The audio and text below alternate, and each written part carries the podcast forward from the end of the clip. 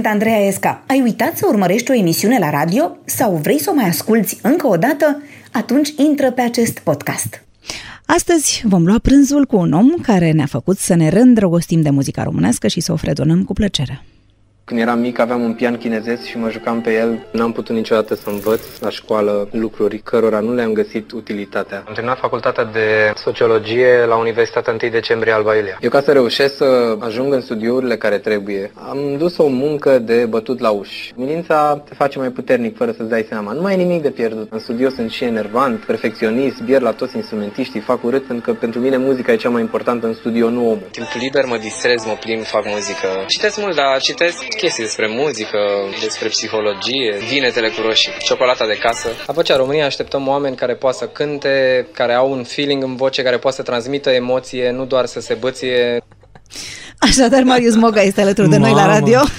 nu ți-am pregătit ciocolată de casă, dar ți-am dat și niște bombonele aici ce am găsit. Bine te-am găsit, așa, ghilimele. Da, da, da, așa, ghilimele.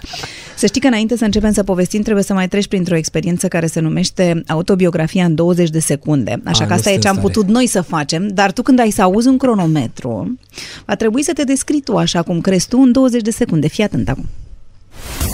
Autobiografia în 20 de secunde. Um, Marius Moga, iubitor de oameni, iubitor de muzică, iubitor de viață și de prieteni. Hai că Să te-ai fim încadrat! sănătoși. Hai că te-ai încadrat! Am terminat chiar mai devreme. Ai vezi? terminat chiar mai Așteptam devreme. refrenul. Da, nu știu, ai făcut atât de multe lucruri și ne-ai spus așa repede, pac, pac, pac, asta, asta. Da, și nu e, nu-ți vine. Cum? Te lau singur. E, dar nu trebuie să te lauzi, trebuie doar să ne spui ce ai făcut.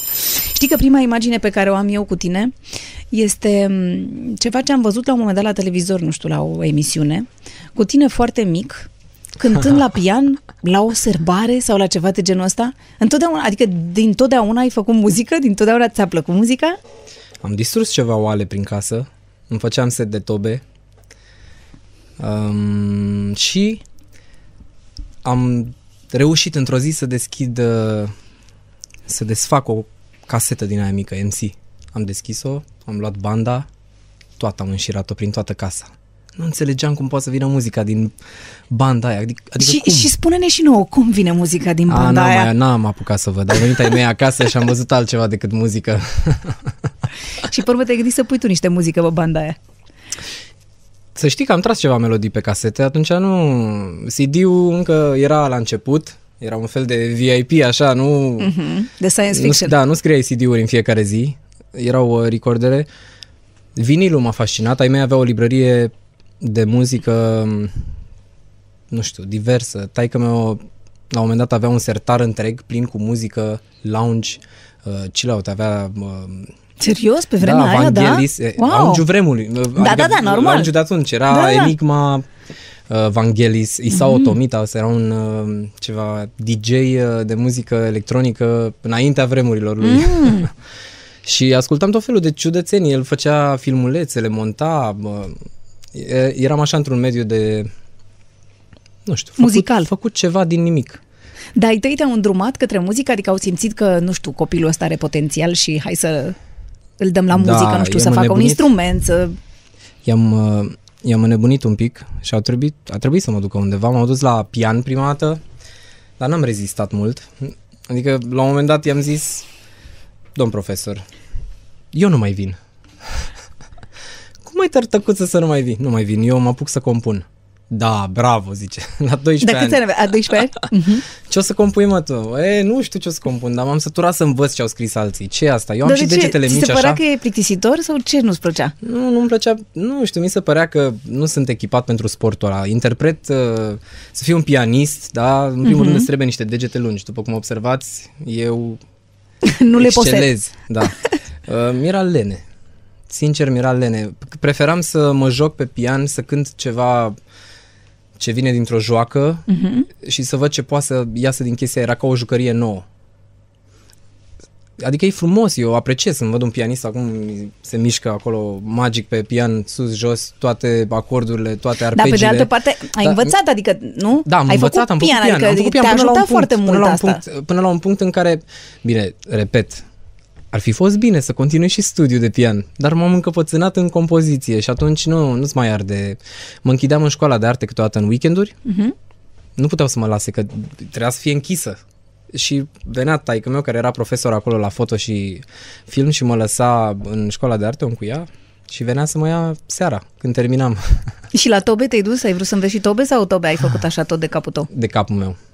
Mm. Muzica, muzica e ca o joacă, dacă vrei să o faci pasiune, trebuie să te macine un pic, trebuie să te obsedeze ideea, adică de ce ne plac anumite piese și de ce ne enervează altele. Sunt piese care intră pe radio și artistul se bucură. Yeah! Gol, am intrat pe radio și, nu știu, într-o lună dispare. Și secretul e Că nu e un șlagăr.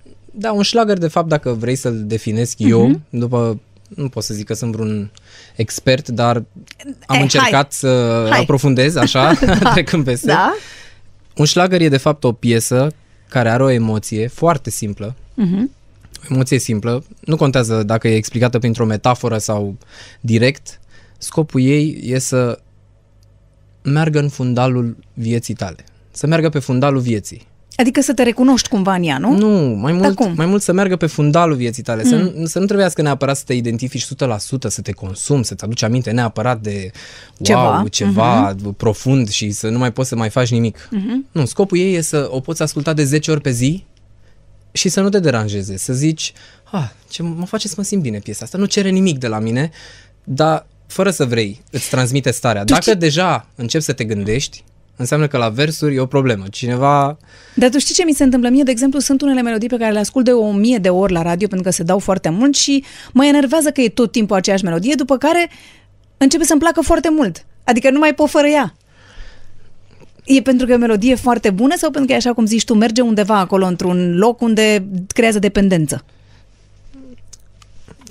Știi care e ideea? Mm. Ce mă enervează, mă aud, e ca în studio, dar e cu gate, așa, nu... O, dacă tace cineva, nu se mai aude nimic. Da. Gata. Așa, revenind, probleme tehnice mm. de muzician. Um, Adică, eu, eu cred că niște neuroni uh-huh. se folosesc, Activează. se activează. Mai mult uh, scriem pe hard disk. Ceva ce ne enervează la început, dar scriem. Și atunci când triggerul vine și intri în mașină, uh, ai alergat pe stradă și intri în mașină și e cald afară și ai intrat și primul lucru pe care l-auzi pe radio e o mică bucățică din piesa aia, imediat neuronii aia se activează uh-huh. și fără să vrei, începi să o fredonezi. Tu te gândești tot la ale tale, conștient, te gândești la ce ai de rezolvat, uh, unde trebuie să ajungi, dar fredonezi melodia. E ca, de-aia zic că e un fundal al vieții. Muzica nu e tot timpul un mesaj așa să trebuiască să zici ok, stop, acum ascultăm muzică și suntem foarte atenți, ok, foarte atenți să înțelegem exact mesajul, nu e comentariul adică la ți română. intră pe sub piele. Da, nu? exact. Îți intră în subconștient și uh, cred că de asta e puternică muzica. Nu trebuie să fii atent. Nu trebuie să fii atent și te prinde așa, o notă cu notă, mai ales pauza. Mie îmi place cel mai mult pauza, să știi. Pauza dintr-o melodie sau pauza, pauza dintre două melodii? Pauza dintre două fraze muzicale. Pauza e cea mai, nu știu, mie mi se pare magia stă în pauză, nu în note. Da, pentru că e o emoție, pentru că tu aștepți să vezi ce are să vină. De acolo cred că e. Adică dacă aș zice, ok, Mhm. uh-huh. niște versuri absurde, mă, ca o pasăre măiastră, nu te gândi la o maimuță albastră Mhm. și dacă nu mai zic nimic după, creierul tău e forțat să se gândească la lucrurile alea. Dar cine a omorât maimuța? Exact. Ideea e că dacă umpli o piesă cu prea multe cuvinte, e exces de zel. Câteodată unii ascultători ar prefera, dar li s-ar părea mult mai, nu știu, lăudabil să explice o piesă. Dar de ce? Dar cum? Dar el a plecat, adică așa, pur și simplu, și acum tu când numai despre cum a plecat, zine și ce s-a întâmplat în ei. Sigur l-a enervat cu ceva. Da, și cum a rămas și ea. cum a rămas ea, adică fața ei nu spunea nimic. Când de fapt noi reținem Da. două uh, fraze, mai precis refrenul de obicei, nu? Da, Pe care le refrenul- fredonăm tot timpul. Da, și e un, un fundal bun. Uh-huh. Dacă, sunt- știi cum e, dacă am fi trăit uh, mai mult la sat, da, Așa.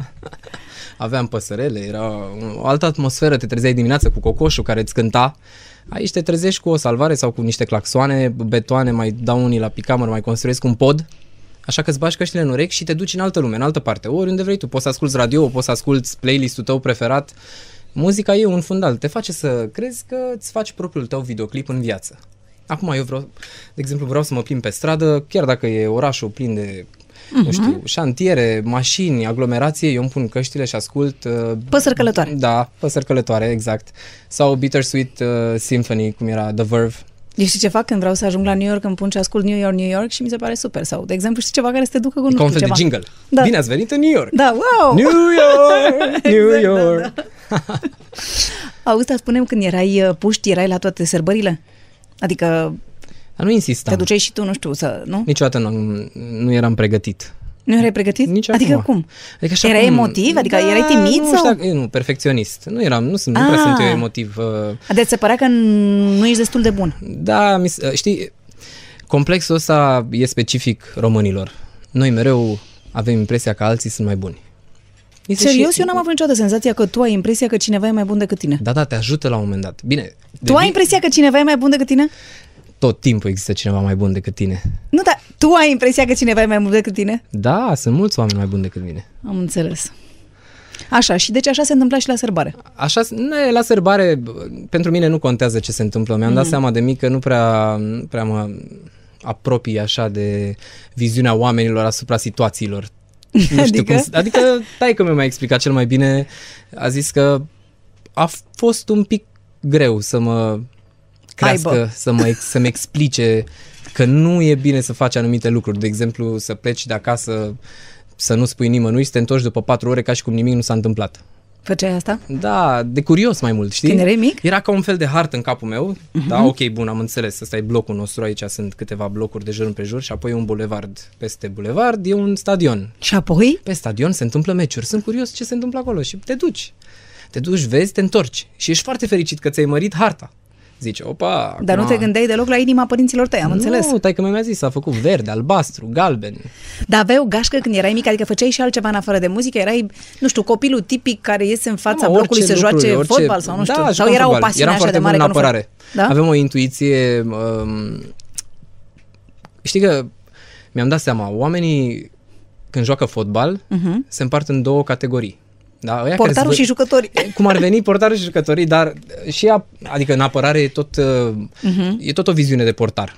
Gen, Mhm. Da, tu da, vrei da. să intuiești Artiștii în ce sunt direcție... portari. Artiștii sunt uh, portari care își mai dau și autogol din când în când.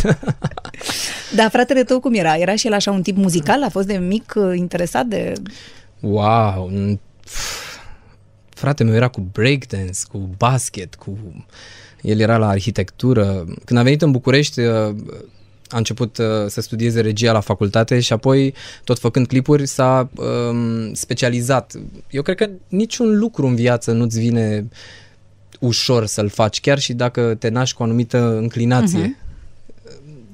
Eu, dacă eram, dacă aveam eu 16 ani și mă invita cineva într-o tabără să mă, să-mi dau seama că mai sunt și alți copii care cred că sunt creativi, să, să mă învețe cineva, hei, uite, linia melodică plus uh, orchestrația înseamnă muzica, știi să faci asta? Wow, nu, dar mi-ar plăcea foarte tare. Bun, uite, e, e, e foarte important să-ți antrenezi creierul să vrei să studiezi jobul pe care l-ai în fiecare zi ca pe o curiozitate asta ai apucat să faci. De exemplu, tu faci jurnalism și uh, știri uh-huh, de uh-huh. foarte mulți ani. Mă gândesc că la un moment dat ai trecut de faza în care te identifici cu jobul. Treci în partea altă și zici, hmm, încotro se îndreaptă jobul ăsta în societate. Da, exact. Încotro se îndreaptă Adică mai au televiziunea oamenii asta, de exemplu. nevoie de știri, de Da, da, care da. e ideea? Uh-huh. Cum ar trebui prezentate? Oare la fel uh-huh. ca acum uh-huh. 5 ani sau uh-huh. e un alt limbaj? Poate vrem să auzim mai repede lucrurile? Mhm.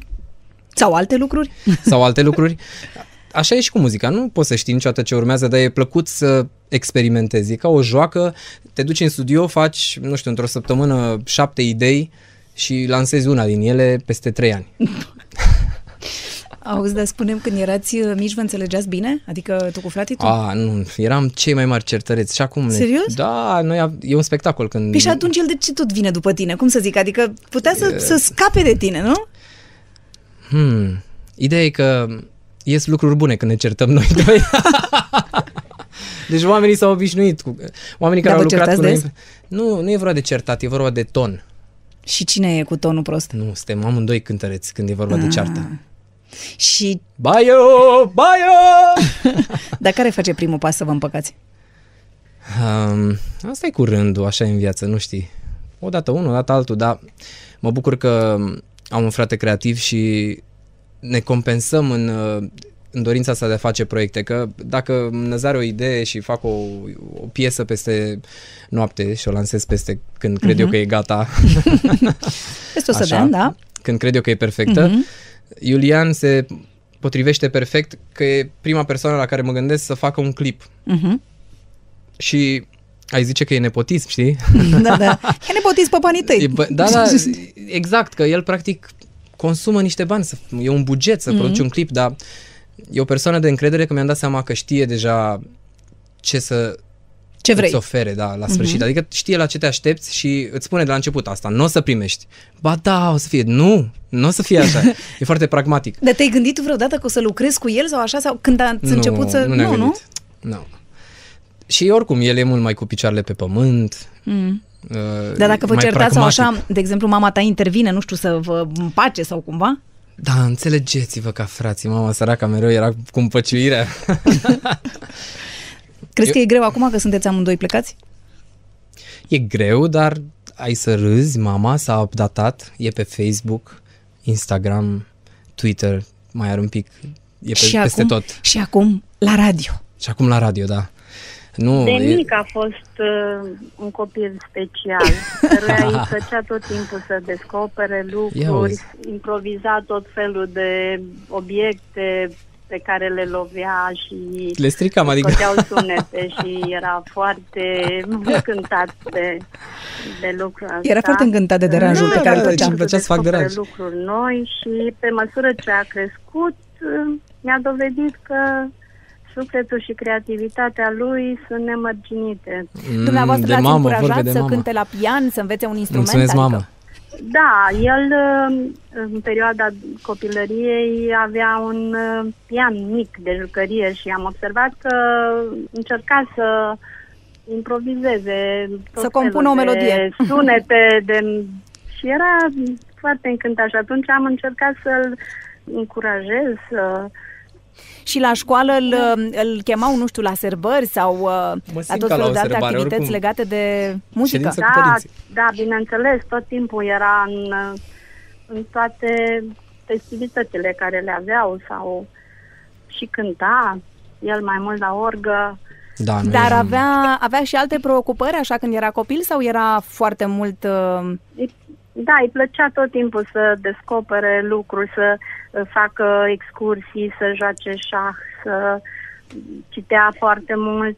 cum e relația cu dumneavoastră? Păi eu sunt tare mândră de, și consider că sunt o mamă binecuvântată cu acești doi Așa e. copii minunați. Relația Noi este suntem mai foarte degrabă. bună. Eu sunt o persoană sensibilă și le-am transmis și lor sensibilitatea asta pe care ei au transformat-o în inspirație și mă bucur totuși pentru asta. Tot de la mamă vin. Marius este Ideea. Ai putea să o pui să scrie un copil textele care melodiilor, să mereu știi. mă Da. surprinde cu tot felul de lucruri, mă face fericită. De fapt, amândoi sunt la fel, doar că acum vorbim despre Marius. Ce credeți că are cel mai Mama frumos? s-a- și-a Care e adus cea mai- aminte. Da, da, aoleu, dacă mă Zic aude. că dacă mă aude Are un Iulian să suflet zic. mare, este foarte sensibil. Greu să te împarți. Și probabil că se resimte și în compozițiile lui această sensibilitate pe care ne-o transmite Hai, gata, nici tuturor. chiar așa Pentru că îmi sensibil. spuneți că aveți o relație așa de Of. frumoasă. În timp um, l-ați sfătuit așa, nu știu, de exemplu, în privința fetelor. Da, în general, uh, Marius a fost de mic un copil uh, statornic, adică și în relații și da, O căutam de obicei, bine, dar- I-am lăsat să O țineam. aleagă ei. Da. Ce le place lor, nu am intervenit în relațiile lor. Și cum vi se pare viitoarea noră? Sunt foarte mulțumită și o iubesc. Și când v-a, când Ta-da! v-a anunțat că o să fiți bunică? Păi atunci am fost cea mai fericită. Că de mult așteptam momentul acesta. O să aveți Gata. o nepoțică? Ai Da, emoționat-o am pe aflat mama. că o să am o nepoțică, sunt foarte fericită. Eram sigur că o să ajung aici. Vreți să-i transmiteți un mesaj lui Marius? Eu îi le spun mereu că îi iubesc foarte mult și plâng de fiecare dată când pleacă și îi doresc multă sănătate și să fie fericit și tot ce își dorește Ai el. prins-o pe mama. Ai știi tu de ce ți-ai pus ochelari? Eu știu exact de ce îmi pun ochelarii. Sunt o pre- într-o perioadă a vieții în care întrebările de ordin personal uh, năpădesc amintiri și emoții. Spune-mi, când erai puști, um, le cântai fetelor? Adică le compuneai, le... Ceva? Scriam poezii la sfârșit de caiete, tot felul de... E, știi cum e ca băiat? Spune-mi tu ca băiat și acum ai pauza aia. Știi ca băiat... Uh, Păduri uh, da, cu trăieram și trebuie să-ți găsești propria ta tehnică. Ia spune-ne tu, care era Um, tehnica ta? Creativitatea e întotdeauna ceva ce funcționează, umorul și uh, dezvoltura. Cred că dacă citești mult, asta e singurul lucru pe care l-am observat. Copiii care citesc mai mult când sunt mici uh, vorbesc ușor. Pentru că au un mod care se cheamă stand-by mod. Gen, ei poate să vorbească în timp ce își caută ideea, de fapt. Înțelegi? Și eu făceam asta foarte des. Da, te țineam de vorbă, fii atentă. Și mergeam pe stradă și mă gândesc în timpul ăla, știi, păi ce zic? Nu mai știu care, cum era amintirea, cum se întâmpla. Și, Dar te țin de vorbă, tu, tu ești acolo, ești atentă și cred că doar dicționarul din capul tău poate să-ți ofere confortul ăsta să vorbești așa pe stand-by până îți dai seama ce vrei să spui de fapt. Și aveau efect astea, metodele astea ale tale? Da, aveau efect. Um, Eu cred că e bine și să taci. Să nu ne înțelegem greșit. Adică ca și bărbat, cele mai, Mai multe ales când lucruri... nu vrei să răspunzi ceva foarte nu, clar. Nu, nu. Când vrei să dai de înțeles ceva făcând cel mai mic gest, ăla e. Nu trebuie neapărat să zici ceva. E o față ei de ajuns câteodată. Pentru că, na, le, le alternezi, dar cred că să vorbești liber, nu doar în, uh, la televizor, ci așa, în viața de zi cu zi, o, e, te ajută. Te ajută să intri, să intri în vorbă cu oamenii, să...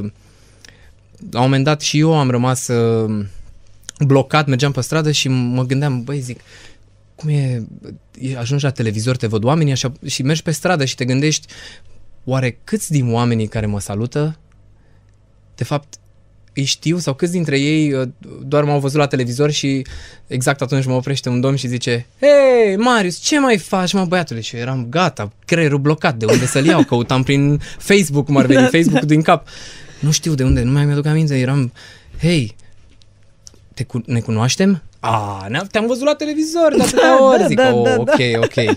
Deci, în principiu, îți antrenezi creierul să fii mai sociabil. Chiar și dacă nu cunoști persoana, încerci cumva să... Să fii pregătit. Da, nu știi cum faci o gafă și nu mai știi directorul de la nu știu unde ai fost și nu mai, doamne. Dar te-ai îndrăgostit ușor, așa, când erai puș, te îndrăgosteai ușor? Într-o țară cu fete așa frumoase, nici nu e așa greu. Nu știu, tu nu știi. e așa greu, nu. Oriunde te uiți sunt femei frumoase și acum uh, pot să zic cu mâna pe inimă că m-am oprit uh, și m-am uh, stabilizat de tot la o femeie foarte frumoasă pe care o apreciez și care m- mă ajută să construiesc ce aveam eu în gând să construiesc. A venit ca un plus în viața mea, nu ca o, uh, cum să zic, o, nu știu cum să explic. Ca o împlinire. Da, ca o împlinire, exact. S-a închis cercul. Da, și uh, ea mă ceartă, îmi zice, hei, te-a sunat uh, domnul Moculescu, l-ai sunat înapoi? Uite, chiar l-am sunat astăzi, dar nu mi-a răspuns. Um, Da, știi ce vreau să te mai întreb? De exemplu, când ați început, mă rog, când ai început să fii din ce în ce mai cunoscut, a existat vreodată vreo întâmplare din asta foarte haioasă sau stranie, cu vreo fană, nu știu, care a făcut ceva, nume de ți-a rămas în minte, adică așa vreo poveste, că bănuiesc că sunt tot felul de fete, de femei, de nu știu care. Da, se întâmplă lucruri din astea, nu știu dacă e neapărat uh, bine să răscolim, dar uh, cred că conceptul meu despre faimă s-a schimbat uh-huh. între timp. Când ești mic și te uiți la televizor, îți imaginezi că viața pe care o duc cu oamenii ăia e una așa boemă, se plimbă. Da, care nu fac nimic nu și fac sunt, nimic fac și poze. Sunt, exact, fac poze și zâmbesc și sunt, hei, dar, mă rog, eu pot să vorbesc doar din perspectiva mea. Eu am stat cu nopțile, frate, în studio până dimineața, mi-am mâncat toți nervii și toate resursele de energie ca să reușesc din nu știu câte piese uh, începute să găsesc piesele care au chichiță, să găsesc artistul potrivit, să trag vocile exact așa cum trebuie. E o muncă dacă vrei să faci o carieră. Dacă vrei să te joci de-a faima, și e dacă foarte vrei ușor. să dureze, adică Da, și dacă, vrei ca această... Da, adică sunt două lucruri diferite. Să fii vedetă, Uh-huh. da, e posibil să fii vedetă și peste noapte. Du-te în față la Arcul de Triunf, uh, nu știu, ia un steag, uh, nu Cu știu, o gaură? așa și, nu știu, poți să devii vedetă peste noapte, dar respectat, acolo e de fapt povestea, să te și respecte niște oameni, nu toți, că n-au cum să te respecte toți, să te respecte niște oameni înseamnă că au observat cel puțin um, consecvență, un pic de perseverență, ar fi culmea să rămâi la același nivel, să, nu știu, să vadă că ți-ai propus uh, chestii și mai uh, impozante, mai, nu știu, de neimaginat și că le-ai atins cât de cât sau că te-ai îndreptat către ele și atunci pari un deschizător de drumuri. Ceea ce e cazul tău. Deci nu ți-aduce aminte o, o treabă haioasă să ne povestești. Zine, mă, ah. nu știu, nu, nu pot să cred că n-a fost ceva foarte nostim care s-a întâmplat. Nu știu, una care a venit uh, Mai mult la ora scary 3 când se dimineața, nu întâmplă știu așa, unde, nu e habar nostim, e n-am. scary. Da, scary, zine una scary. N-ai văzut filmul ăla cu uh, zi, uh, na, lapsus. Nu contează. De Niro, da, așa? cu fanul, da, de- da, da, așa. da. Nu e, e scary, nu e funny. Zine una scary. Ți intră cineva, se pune pe canapea și zice Hei, hai gata, că suntem gata, să mergem Ce, unde să mergem? Hai, eu sunt sufletul tău pereche Cum? Da, nu știi, ne cunoaște într-o altă viață Hai că ne așteaptă mașina, wow Asta e reală? Da, te iau un pic cu... Wow, chiar că wow. Hmm, Cât de greu este totuși să poți să trăiești, nu știu, o poveste de dragoste în momentul în care, unu, ești foarte cunoscut și doi, în momentul în care ești în plin avânt profesional și toată mintea ta e acolo. Și acum vorbesc de anii care au trecut, da? ce profund Mm. Eu trăiesc în fiecare zi uh, momentul Mhm. și mă gândesc că să clădesc niște lucruri, mă gândesc un pic în perspectivă așa, dar de obicei le vreau de pe azi pe mâine. Și toată lumea se panichează. Um, Când e vorba de dragoste, nu știu dacă există ceva rațional, dar sigur există ceva um, Irațional. sentimental valabil, care îți dă, îți dă un avânt și e o vibrație pe care o simți. Dacă e o conexiune bună, uh, simți pur și simplu când uh, intră doi oameni într-o încăpere, se simte că sunt în armonie, este ok. De exemplu, eu de fiată când te-am văzut cu soțul tău, mi s-a părut că sunteți în perfect armonie. Da, suntem în cheia sol. Cheia sol. Happy. Um, și cred că asta contează, să vibreze doi oameni um, pe aceeași undă. Și unda se mai schimbă, da. Și câteodată vibrează mai mult unul decât celălalt, pe alocuri chiar 90% cu 10%, câteodată invers sau egal, depinde de momente, dar cred că un sfat bun pe care l-am primit e să nu renunți nici când primești doar 10%. De ce să, zici asta? Adică, adică să oferi tu înapoi chiar și atunci când ți se oferă foarte puțin. Că puterea exemplului e întotdeauna mai, mai puternică decât puterea conversației. Și poate pentru că îți face ție bine? Da, era, am citit o chestie super tare. Unul se duce la psihologul lui și zice, gata, m-am hotărât, o să divorțez de nevastă mea, dar o să fac să sufere. Zice, bine, ok. Cum fac să o fac să sufere cel mai tare? Uh, Păi zice, dacă vrei neapărat să o faci să sufere cel mai tare, zice psihologul șase luni de acum încolo, zice, te porți cel mai frumos cu ea, îi aduci flori, îi zici că e cea mai frumoasă, o pupi, o invizi la cină și după aia când divorțezi, o, să- când o să vadă ce a pierdut, înțelegi, o să Sufere, o să, o să ca un sufere câine. ca un câine, înțelegi? și să, trece timpul, un an așa și să intră în restaurant doctor într-o seară și îl vede pe pe domnul respectiv și zice, Mhm. a, bună seara, domnișoara, adică, pardon, doamna trebuie să fie noua doamnă. Nu, nu, nu, nu, ce doamnă? Zice, e, ea e soția mea. Păi, n-ați venit la mine acum un an că vreți să divorțați, că nu știu ce, nevastă sa. Nu, nu domnule, suntem super fericiți împreună. adică cele șase luni de Da, da, da. purtat frumos, de fapt... Ți-au refăcut uh, relația. Da, au refăcut-o. Dar crezi că te ajută sau, sau pe tine, nu știu, te-a ajutat sau te-a încurcat în uh, relațiile pe care ai avut notorietatea? Ah, notorietatea întotdeauna strică. E ca un fel de bârfa satului dusă la un nivel superior. și uh, cred că femeile au tendința să fie mai sensibile la ce zice lumea decât bărbații. Da, Băr- în- Bărbatul e mai jemonfiș, whatever. treaba Bun, dar lor. acum depinde în ce sens, adică Și poate în să... sensul ăsta poate să afecteze, că în presă se exagerează, se Mhm. uh-huh. ia o chestie, îi se dă altă conotație. E un spectacol uh, lizibil. Așa. Da, bun, dar pe de altă parte, notorietatea, ca să zic așa, poate să și atragă pe cineva și atunci tu îți pui vreodată întrebarea Oare, nu știu, fata asta mă place că m-a văzut la televizor sau mă place că mă place? Ți-ai pus vreodată întrebarea asta? În da, eu relațiile cred că pe care dacă, le-ai aju- avut? dacă în relația pe care o am acum nu mi-am pus niciodată întrebarea asta și cred că dacă îți pui întrebarea asta, înseamnă că ceva e wrong. adică, adică poți să simți asta. Adică dacă nu simți că persoana de lângă tine te iubește sau că uh, uh, e o conexiune strânsă între voi doi, clar că o să ajungi și la tot felul de întrebări. Hei, dar oare...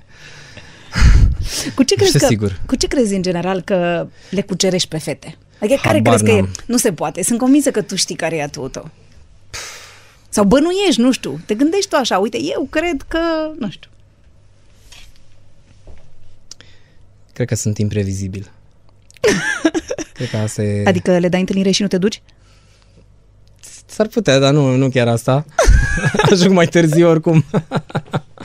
oricum, uh, cea mai tare chestie care uh, s-a întâmplat de când uh, suntem împreună e că am ajuns la o nuntă amândoi la o zi după. Gătiți cu papion, Ai reușit cu să rochie. și pe fata asta. Da, am, am, l-am sunat pe Mire, hai ce faceți, unde e? Nu, zice, deci nu cred, și el cum? zice, Dar ce s-a ce să fie? Păi nunta. Păi a fost aseară, Marius. Hai mă, tu glumești. Dar cum ai putut nu, să zice, faci chiar așa ceva? Nu știu, am, ne-am confuzat în loc de 14, am ținut minte 15, am zis 15, e duminică, zic sigur o fi nuntă de zi, ceva, de după amiază. Tu, pe și oamenii ăia nu v-au sunat? Ce faceți? Nu mai veniți? Nimic? Nu știu. Cred că s-au supărat, au zis ăștia neserioși, n-au ajuns. Tu îți dai seama, dar ș- puteam să ajungem cum ar veni în timp util, dar nu ne-am gândit, eram super relaxați, am ajuns gătiți la... Era, Dar ei, în altă zi ei nu erau în contează. uh, halate.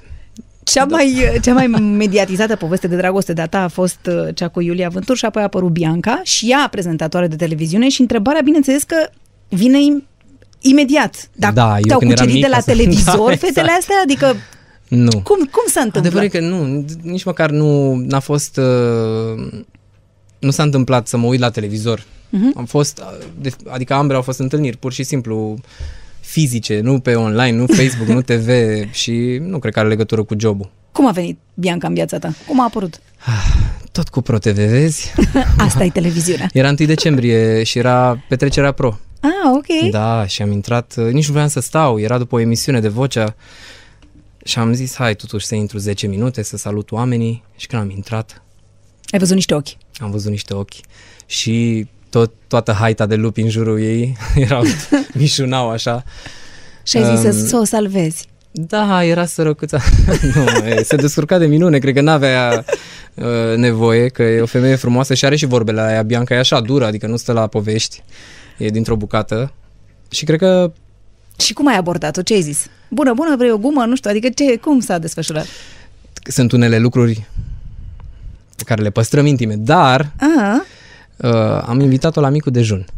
wow! Adică asta a fost seara și nu vrei să iei micul dejun Da, cu la mine? sau dimineață ne ducem, ne, uh-huh. dormim fiecare Da, da, da. la acasă, facem Da, da, da. noi, da. de-abia ne-am Da, cunoscut, normal, adică bine, bine, să nici poate chiar așa, așa. ceva. cum? Da, da, nici chiar Și luăm micul dejun. Și am luat micul dejun, am stat de vorbă uh-huh. și apoi o lună de convorbiri pe telefon, uh, ore, ca în liceu.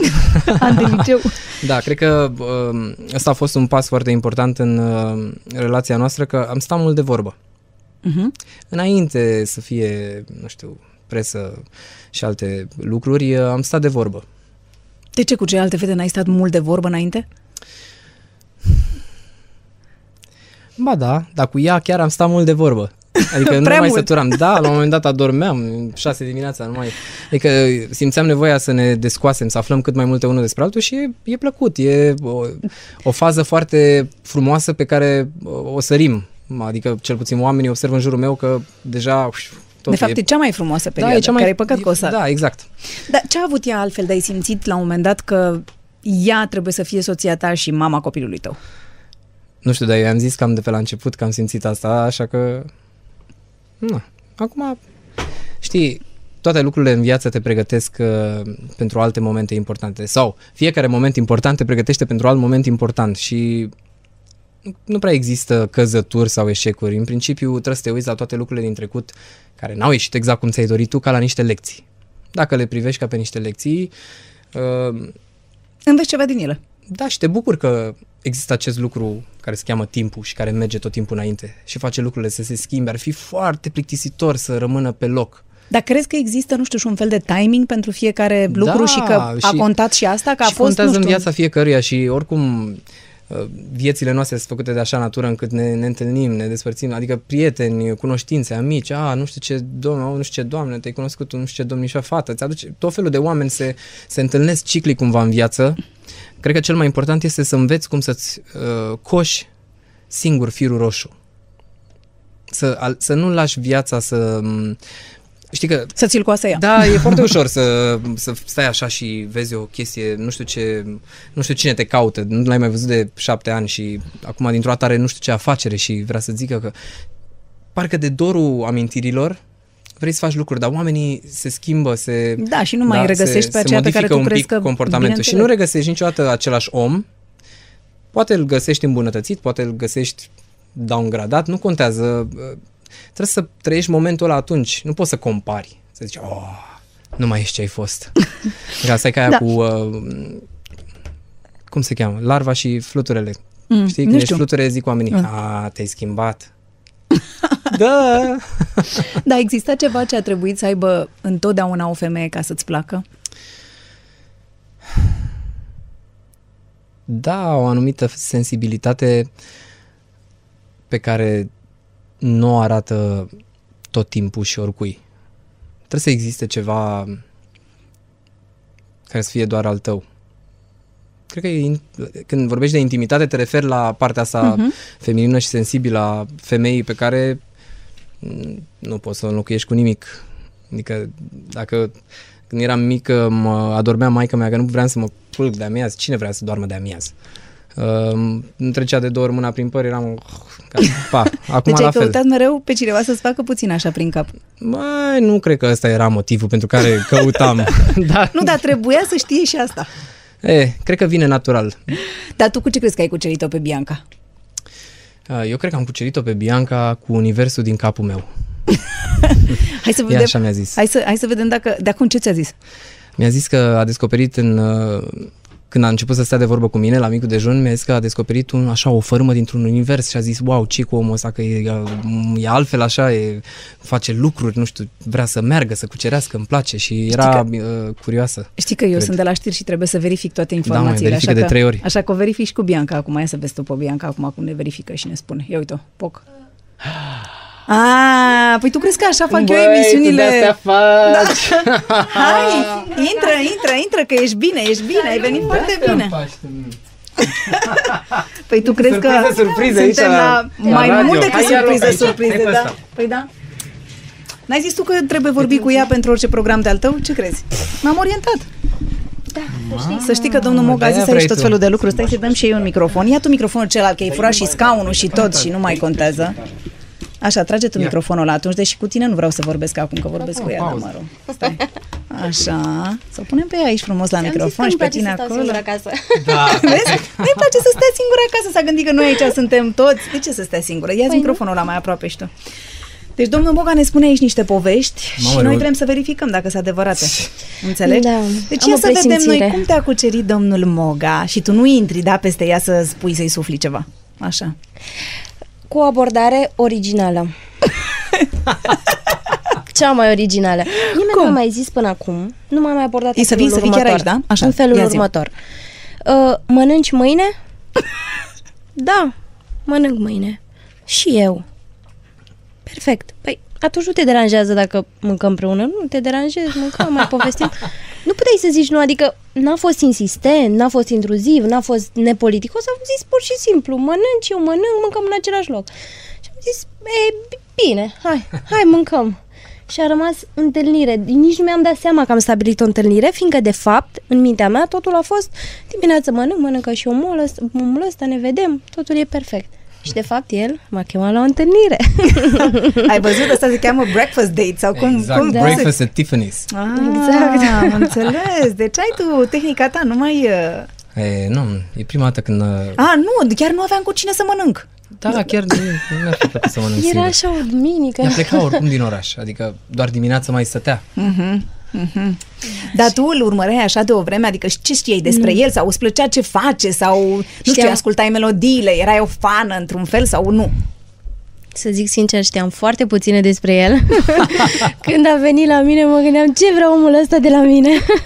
Fiindcă nu știam ce se ascunde în spatele numelui său. Uh-huh. Știam doar că îl cheamă Marius Moga, știam câteva piese, știam că e la Vocea României, dar atât. Acolo se oprea se opreau cunoștințele mele în ceea ce îl privește pe Marius. Când a venit la mine, normal, nu, nu știam ce fel de om e, nu știam exact ce vrea de la mine. Acum o amiciție, Da, ceva. adică de ce mă agață ăsta la o petrecere da, seara? De ce? Mm? Da. E adevărat. M-a luat cu fel de fel de povești despre zodii. Și ce, ce ți-a zis despre zodii? Foarte scurt. Ce Nu ți-a zis divulga, despre am zodii? zis că e intim. Mă, dar ți-a spus tu să nu intri peste noi, că nu vorbesc cu tine acum. Ce a zis despre zodii? Că se potrivește scorpionul cu cine? Uh, Nu, mi-a zis că o iubește cu Capricornul. Că se potrivește scorpionul cu capricornul, a auzit el. Deci am ajuns la niște conversații într-o seară, într-un loc în care nu m-aș fi gândit că o să am astfel de discuții, despre zodii, despre, nu știu, univers, despre orice, dar numai despre ce făceam noi acolo. Eram acolo să dansăm, să ne simțim bine. Nu, noi vorbeam despre lucruri oculte. Adică așa ai făcut-o cu De capul, viață, ca să de zic, viață. nu? Da, Cam așa da. ceva. Lucruri de viață. Dar ce crezi că ar trebui să știm și noi despre Marius Moca și nu știm? Știți Ai ce grijă. nu știți Cu voi? mine te întorci acasă. Mie un pic frică. Dar tu de la mine mănânci. Așa. Știi că puteți să mergeți acasă și să mor de foame. Corect? Da, la ușă. Da, da, da. Există așa. Ia Există. zi, ce nu știm noi despre Marius Știți și ce ar nu merita știți să despre știm? Marius? Faptul că Marius în spatele unei măști pe care încearcă să o afișeze de fiecare dată, fiindcă el încearcă să afișeze o mască de om dur. Și nu zic că nu Foarte este. dur. Da, încerci. Și nu zic că nu este, este. Dar asta e, asta e un scut, de fapt. E, dar e și o mască în același timp. El e, de fapt, foarte sensibil și când zic sensibil, e atât de profund. Și reușește să pătrundă cu mintea niște colțuri în care nu Nici nu aș, bănuim. nici nu, n-aș bănui că aș putea să ajung până acolo și m- reu- mă duce uneori în discuții și în viață în general și s- mă face să simt niște lucruri pe care nu le-aș fi bănuit înainte ca fiind posibile. Pur și simplu pentru că reușește să treacă de niște granițe. Eu n-am, n-am crezut. Nu știam, credeam că un bărbat, ce trebuie să, cum trebuie să fie un bărbat? Nu știu, să aducă E, banii acasă, frumos, să aducă cum e bani, Marius, da. nu? Să vină... Pună pâinea pe masă. Să pună pâinea pe masă. Ce să facă? Dar acasă cum e? Tot așa... Adică e sigur pe el sau e... Acasă e cel mai sigur pe el. Da. El e capul familiei, el ia deciziile. Deci nu... Eu cred că e percepută greșit uh, treaba asta cu sensibilitatea, că Da, dar N-ai nu cum- înțeles. n-ai nu, cum nu, să- nu o să înțeleagă nimeni că ești atât de sensibil, nu, da? nu, nu, că n-am nicio problemă. Poate să creadă lumea orice, că deja am obișnuit. Nici nu contează. Contează ce cred eu. Cred că când zic, iartă-mă că te întrerup, tu de fapt nu ești sensibil, ești profund. Și Da, pui e- suflet în tot ceea ce faci. faci Mă cu agit, mă, sufletul. sunt... uh, Da. Eu cred că e important să vezi și partea puternică a lucrurilor și partea slabă. Adică, de exemplu, poți să zici bine sau rău, poți să zici beneficii sau riscuri, poți să zici, uh, nu știu, ce-ți place sau ce nu-ți place, dar oricum sunt două forțe. Una puternică și una slabă. Trebuie să te joci cu ele În egală da, măsură. în egală Mhm. măsură, adică nu poți să fii doar sensibil și emotiv, să îmi bată inima întâmplă și apoi nu, trebuie să te joci cu stările Bianca, astea. dar cum a, E fost și cerebral. Cu, cum a fost cu bebelușul? A zis, gata, hai că fac 34 de ani, facem un bebeluș? Nici n-ai idee. A fost o poveste lungă, Mm. a durat un an. Noi când ne-am cunoscut și mi-a povestit de bebeluș... Cum v-ați cunoscut? Deja v-ați hotărât să faceți un copil? Nu, nu, Nu. stai să Ah. vezi, noi nici vorbă. A noi venit nu, copilul când a văzut că suntem amândoi pregătiți și am zis că suntem de acord. Noi când Până am atunci- ieșit la masă, am plecat de acolo ca și foarte încântați că ne-a făcut un amic. Fiecare și-a făcut câte un amic, pentru În că noi dimineața nu, cu pricina. nu aveam nici... Deci totul a fost uh, formal, ca să zic așa. Formal, dar totodată așa, într-o, într-un Mhm. Așa, ați flirtat ambiental așa fo- puțin. Da, dar foarte puțin. Mai degrabă am Dar am tu ai avut simțit că te discuții. place, adică... Da, că dar bănuiesc că ai- nu mi-a zis nimic. N-a fost indiscret, de, Mhm. a, f- s-a comportat exemplar. Am sim, mă, mă simțeam ca și cum am ieșit cu un prieten vechi. Mhm. Am, avut, am avut ce să discut cu el. N-am simțit că e un om pe care el l-am cunoscut, nu știu nimic despre el, ce o să vorbesc cu el la masă. Am stat trei Dar ore ai avut și nu emoții am când să- te-ai dus? Ah, nu, Nu? nu. Pr- Înainte da, dar Mhm. în momentul în care l-am văzut, totul se desfășura atât de firesc. Noi aveam impresia, chiar spuneam, zici că ne cunoaștem de câțiva ani. Și am Așa, a și zis- zin cu bebelușul, deci cum? Așa, după noi am povestit Mhm. mult timp, o lună, am po- povesteam la telefon, dar repet, nu era un flir nevinovat. Mhm. Nu se punea problema de o relație. De pupat, mâna pe picior, cum e Nu, reclama? nu, nu. Așa. Nu. După o lună, într-adevăr, ne-am dat seama că nu ne, mai, nu ne putem despărți de telefon și, să zicem, am început Mhm. o relație și la o lună, la o lună, sau e un pic cam mult o lună, Nici nu știu. mi-a zis că simte, efectiv simțea că există un viitor în privința noastră. Eu eram, da? Ce înseamnă viitor? Ce drăguț. Ce repede! și eu, Ce vrea și eu asta? eram tot timpul sinceră cu el, adică niciodată nu l-am mințit să zic, da, și eu văd un viitor. Eu îi spuneam, Marius, eu cred că eu am de făcut asta și asta și asta și asta și apoi alte lucruri. Mai rămâne de văzut. Marius era, da, dar vezi, prioritățile trebuie să ți le schimbi pe parcurs, să te adaptezi. Marius N-a cu funcționat, a durat Marius un cu an ceasul oricum. la el. Ideea este în felul următor. După ce un an de zile Eu am cred că ceasul discutat... femeii e mai important. Da, da. Da, da. Un an de zile am discutat despre asta. N-a fost uh, 100%. Bine, era o, eu era oarecum o discuție așa care urma uh-huh. să se realizeze în viitor. Oricum nu vorbeam de momentul respectiv. Un an de zile n-am crezut că o să se întâmple lucrul ăsta, mai exact până în noiembrie, până când ne-am logodit. Și m, culmea, după ce ne-am logodit, am reluat discuția și eram amândoi altfel, vedeam lucrurile altfel și eu eram, da, adevărul e că ne-am logodit. Măi, vreau să stau cu omul ăsta? Da. Vreau să-l țin lângă mine o viață? Da. Atunci ce mai vreau să mai aștept trei ani să fac ce, după care să mai fac un... Tot lângă mine e.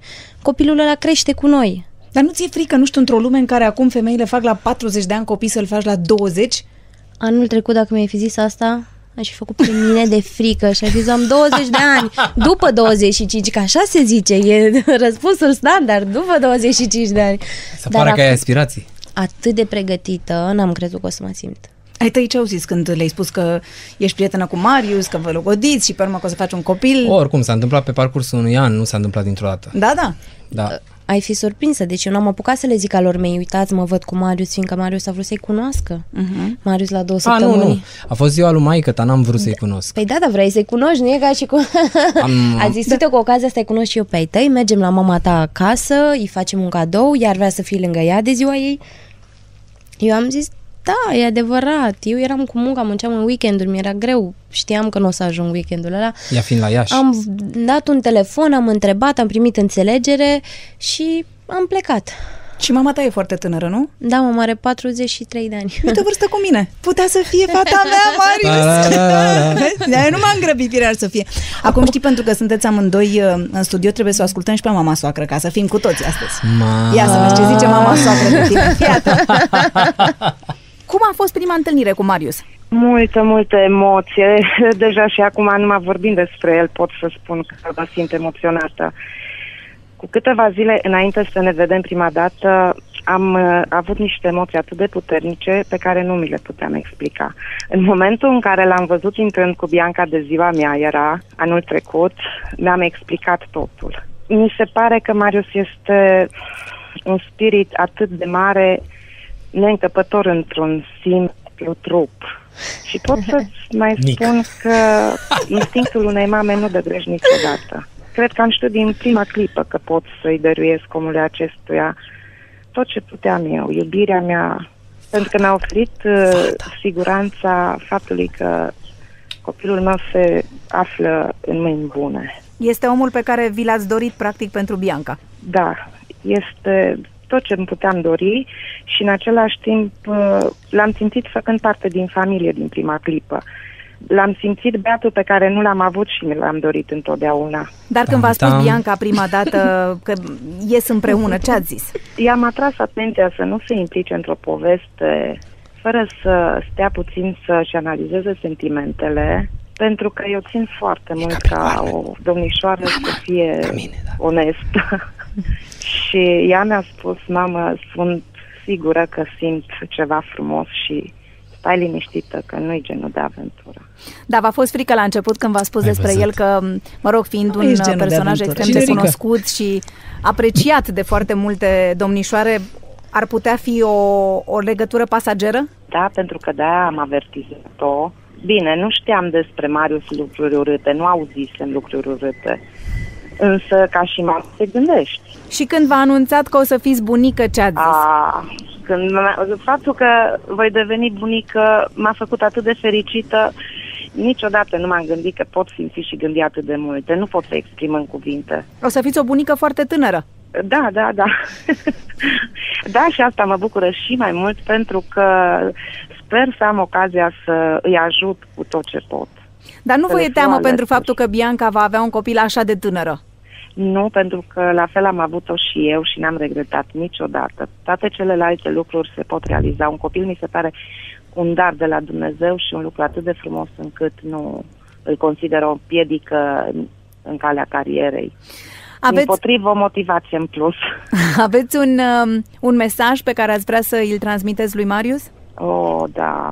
Deci îi mulțumesc din suflet că ne-a întregit familia și că a reușit să ne fie precum un fiu pe care îl așteptăm de fiecare dată cu drag. Vă pare bine că și-a găsit un ardelean? Foarte bine. Categoric. Eram speriată să nu-și găsească un moldovean.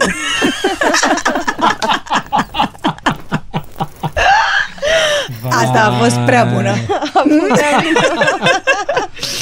deci înțelegi, una dintre calitățile tale să știi că asta e. Da, e bine, Ești m-am născut ardelean? unde trebuie. Și a mea. Și a mea. Păi da, Toți și a ta, erau cei bineînțeles. mai fericiți că ne-am zis că sunt din Ardeal. Toți aveam impresia că eu sunt din Iași. Da, da, Și păi am să știi că gândit și pe cum mine ești. mă întreba o fată de la Iași, fata de Iași, pentru că tu dacă ai prezentat o perioadă Da. de la Iași și fiind așa de frumoasă, era logic. Asta era ea. e Că ce foarte- mă, e în foarte- Ardeal nu sunt femei frumoase? Ba sau uite cum? că sunt, ba uite că Ah. sunt, dar vezi că uite, nu s-au ocupat să-și facă un marketing cum trebuie. Brașov, Iași, acum, toate sunt de la Cluj. da, vezi, acum începe. Deci nu ți-e frică să încep cu Marius? uh, Deloc. Dacă, repet, la gândul ăsta, înainte mi-ar fi fost frică. În momentul în care am aflat că sunt, adică nu mai poți să dai înapoi, nu e o chestie, mai vrei, ești sigură că vrei? Nu. Pur și simplu o, o iei bagajul, dar nu bagajul, cadoul și mergi înainte. În momentul în care am uh, zis că, ok, de aici încolo trebuie să înaintez, m-am simțit nu pregătită. Am simțit că mi era menit ca eu să am un copil și că e momentul perfect. Uh, a venit exact când aveam nevoie mai mare de el, amândoi, pur și simplu. E- Sună ciudat, dar așa am simțit. Nu mi-e frică de nimic, nu mi-e frică de naștere, nu mi-e frică de cum va fi după. Probabil și pentru că am mare încredere în părinți, știi, și în familie și ne sunt alături, și mama lui Marius și mama mea. Sunt două femei extraordinare cu care mă înțeleg atât de bine și nu m-au lăsat nicio clipă să simt că aș fi singură în treaba asta. Și știu că vrei să mai faci încă vreo doi da, copii. da, da. A, vrem să-ți dăm o veste, Marius. Marius, vrem să-ți dăm o veste, vei avea trei copii. nu chiar acum deodată, Știe că și el vrea. Chiar am zis că vrem. vrem dar și pentru tine, nu? Crezi că, adică simțeai că era momentul în care să se întâmple lucrul ăsta? Oricum, a venit abia, uite, de ziua mea anul trecut, s-a trezit uh, iubita mea logotnică să ia microfonul și să zică niște cuvinte de suflet și a zis da, nici nu-mi imaginam că o să fiu aici așteptând familie și copil. Pac! Și cineva de la fața locului imediat a dat, pf, a apărut în presă. Nici nu era, nu, e, nu se întâmplase nimic și cred că fiindcă și-a dorit atât de mult și a zis și la microfon. Cinci zile Trebuia să se mai țină de târziu. cuvânt. Cinci Așa, zile zi mai exact, târziu. ca să știe toată lumea ce făceam. Da.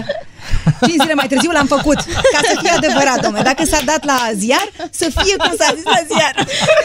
E o marjă mică de eroare. Uh, da, eu cred că a venit copilul că și-a dorit să vină să ne întregească familia și presa, vezi, cobește, cobește. Dar în cazul ăsta a fost bine. A fost de- a fost de a bine. fost de bine, da. Bianca, îți mulțumesc mult de tot că ai venit. Eu, Eu să ți-l îți mai țin un mulțumesc. pic, că mai avem Te un pic rog. de povestit. Să vorbim acum un pic despre carieră și începuturi. Prima formă organizată de muzică ai făcut-o cu cine? Adică aveai un band, aveai niște prieteni, ai făcut de unul singur. Care a fost prima Nu, de unul formă singur, de... prima dată de unul Mhm. singur pe un uh, sintetizator. Vreo 10 piese am făcut. Când? Instrumentale. Ți-am zis, când stăteam la școala de arte în Ah, weekenduri. aha, ah, ok. Da, Și? și? și tata și acum cred că are caseta. Dar n-ai, nu le-ai prezentat nimănui, adică Nu, la niciodată. acolo, au rămas undeva. Da, da, da, niciodată. După aia am început să fac altele, mă, primisem o placă de sunet mai Sofisticată. Exact. Uh, sunete noi și am, am experimentat. La un moment dat, în Alba Iulia, erau vreo 10 trupe. Și eu le făceam muzică în sufragerie. și nu știu pe unde cântau, dar cântau. Tot felul de, era era discotecilor. Mhm. Și veneau și vreau să mai facă piese. Și eu făceam piese în sufragerie. Trăgeam voci, mai venea tata acasă, mă găsea cu trupa acolo. Păi ce e aici? studio de înregistrări, da, Exact. da, exact. Și prima piesă care a apărut la, ra- la radio, la radio, la televizor, care a fost... A fost o piesă care a mers în Alba Mhm. pe radio și uh, cred că se chema Noaptea. Era un fel de trupă. Știi, când ai chestia asta nu prea poți să scapi. Mm. Tot timpul te gândești la cum să faci. Cum să faci să te audă oamenii. Da. Măcar să zică că nu ești bun să te duci acasă. Dar să aude ce ai făcut. Da, să audă ce ai făcut ca să primești un feedback. Și cred că asta d- d- oricum îmi plăcea. Îți dai seama, erau, trup, erau ca un fel de industrie locală acolo, erau se întâlneau câteodată seara la nu știu ce terase, erau toate trupele, cântau, unii erau house, alții erau dance, era așa un fel de antrenament. Când am venit în București eram deja, a, gata, mă știu, aici pop, aici uh, R&B, aici dance, ok, gata, știm. Și pe urmă mi-amintesc că a fost o nebunie cu Randy. Morandi, Morandi, da, Morandi a un- fost, wow. uh, prin 2004 uh-huh. a pornit po- proiectul ăsta și era o încercare de a face muzică românească în engleză pe radio și a funcționat. Cred că Radio 21 uh-huh. a fost printre primele radiouri care a difuzat piesa, o difuzau noaptea. și, da, și după aia au început oamenii să o ceară și așa s-a lansat. Câteodată încercările astea sunt frumoase. Unele reușesc, altele nu, dar uite, Morandi chiar a fost un uh, exemplu de reușită și Și mi se pare foarte bine că el s-a dezvoltat în continuare, adică Da, Randy bine, acum și oamenii... cântă tot felul de toată- melodii, nu e Eu cred că ok. e natural ca fiecare om să se dezvolte și să vrea să facă lucruri și uh, întotdeauna o, o trupă sau un proiect e un prim pas bun. Să vezi dacă ne luând tu toate responsabilitățile poate să meargă treaba. Mhm. Și apoi, pe parcurs, când uh, înveți și, g- nu știu, adun experiență, înveți să creezi și alte proiecte la rândul tău, să-i ajuți pe alții și cred că e o chestie care nu te lasă în pace. Și Randy acum are o casă de producție și uh, a semnat artiști și Da, da, da, îi da, exact. lansează și m- mi-am dorit să ajungă oricum. Dar e uh, foarte bine, asta foarte înseamnă bine că ai să... avut ochi, cum să zic, că ai avut un feeling și că Da, nu, și face treaba bună și mi se pare foarte uh, tare că oamenii talentați oricum se întâlnesc. Acum, orgolile sunt orgolii, Da, și talentul e talent. da, și talentul e talent. Pe da, de altă apreciem parte, talentul. Mi s-a părut o idee foarte bună, de exemplu, care tot ție ți-a aparținut, să începeți să colaborați uh, cu oameni din afara țării, să existe concerte ale artiștilor români în afara țării. Dar eu cred că uh, se poate insista un pic mai mult pe industria muzicală de la noi. Numai că ce ne lipsește este, mm, nu știu, o pepinieră. O pepinieră de talente. Adică, în afară de școala populară de arte sau ceva ore de canto sau de chitară, ce mai găsești, nu, nu e nimic... Dar uh, toți oamenii ăștia, nu știu, care apar, de exemplu, la Vocea României sau, nu știu, ce, ce se întâmplă cu ei după aia? Adică ei n-ar putea fi o pepinieră? Hmm. Sau deci Eu dispar cred așa, la un eu moment cred- dat sau nu, nu, eu nu cred- se țin de treabă sau unde, unde eu, cred dispar că, ei? eu cred că oamenii vin și pleacă în industria muzicală și rămân cei care chiar, Chiar își vor doreau, să fie. Chiar vor să muncească. Mhm. Eu cred că e vorba și despre asta, pe bune acum. Da, da. Că e ușor peste noapte să cânti o piesă compusă undeva într-un studio, aveau oamenii de 2 ani și ai venit tu, oh, gata, o tra- gata, hit, number one. Și acum toată lumea vrea să te vadă. Bineînțeles, câteva luni, one hit wonder. După care, dacă nu muncești și te aștepți mereu să mergi să găsești norocul așa prin studiouri, nu o să vină tot timpul și trebuie să, cred că nici nu are rost să ne gândim cât ori fi căutat după piese sau producători uh, Michael Jackson sau Madonna sau până au găsit piesele pe care le fredonăm noi azi. Cred că au, pf, deci mii de melodii cred că le-au trecut pe la urechi. Fiecare seara cu, hei, am eu o piesă pentru tine, nu vrei să o asculti, e hit. A urmat apoi uh, perioada colaborării cu Smiley, care a fost uh, Nu, asta a foarte fost cred, frumoasă. chiar înainte de, adică noi am început să lucrăm de pe vremea trupei Simplu. Mhm. Și uh, apoi am continuat cu primul lui album solo și uh, cred că și acolo e o poveste din care înveți multe. Uh, Smiley venea așa dintr-o zonă, mai cu, lua chitara în mână, imediat cânta pac, pac, pac. Eu eram mai cu sinturi, cu, pf, nu știu, tobe noi, uh, 808 drum machine-uri și s-a potrivit, uh, s-au potrivit stilurile de compoziție și uite, ne merge bine la amândoi. O să te pun să asculti un pic ceva extrem de simpatic din interviu pe care l-am avut cu Smiley, că o să te distreze. Michael Jackson zicea că, că nu doarme, nu se culcă noaptea, că noaptea vine inspirația și dacă el doarme, se duce inspirația la prins. Tu unde crezi că se duce inspirația Când dacă dorm dormi eu, tu? la Moga. Ce zici de asta? Zi tu ce zici de asta? Păi da.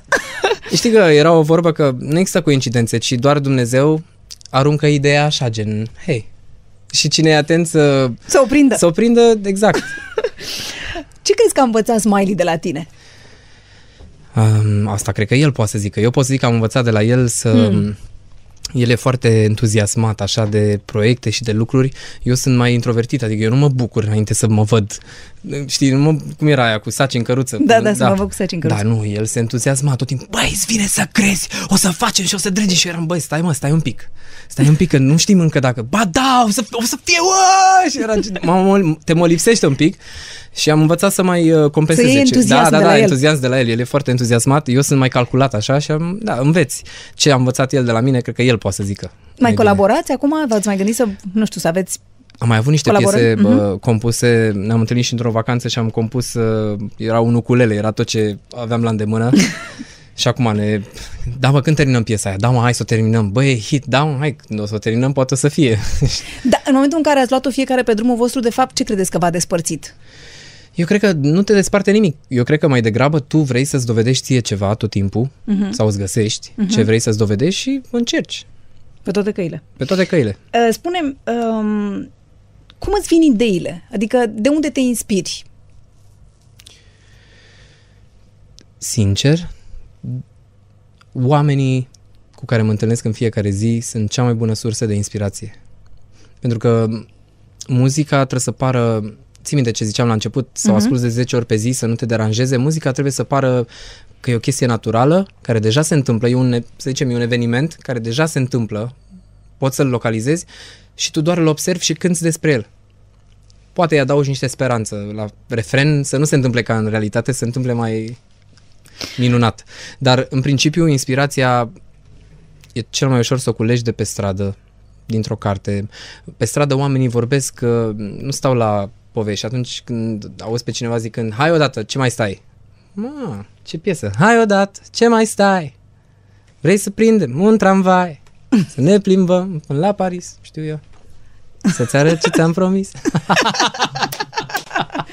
Bună, asta să fie următorul hit, să știi. Hai odată, ce mai stai? Ai pe cineva care se ocupă de marketingul businessului vostru? Am văzut, de exemplu, că aveți un site la Demoga super, super frumos. Cu gifuri animate. Wow, tot deci felul e de... super tare. Da, e futuristic. Mhm. Um, în principiu, mie îmi place să cultiv ce am citit în cărți și uh, la Demoga Music sunt autori și artiști um, și staff. Mhm. Adică oamenii care, nu știu, se ocupă de management, contracte, facturi și ceilalți nesănătoși care se ocupă să creeze. Se ocupă cu creația și... Ca să aibă ceilalți da, ce să aibă facturi să ceilalți ce facă. facturi să facă, da, și în principiu e frumos că înveți. Adică stând în studio cu alți oameni uh, înveți mai multe lucruri decât dacă stai singur și tot încerci. Și asta am învățat-o plimbându-mă și în Suedia, la sesiunile de songwriting la care am fost, era așa ciudat, știi, patru oameni, nu mă mai cunoști, nu știam cine sunt oamenii ăștia, trei, dar trebuia să compun o piesă, aveam de la 12 la 8, că atâta era studio, wow, zic, așa, bine, hai, înseamnă că trebuie să funcționeze la oricine, adică orice cânti și subiectul trebuie să placă oricui, inclusiv celor trei suedezi cu care lucrezi. Și e palpitant. Mi-am dat seama că brainstorming-ul în România pe creație nu prea a fost promovat. La noi era ori stai singur în munți și îți vine vreo carte ce genială, ori nu. Dar acolo voi sunteți o super gașcă. Acum, Da, nu? și La e o tot ce gașcă de înseamnă creație și Demoga. uh, există ideea asta că poți să repari o piesă.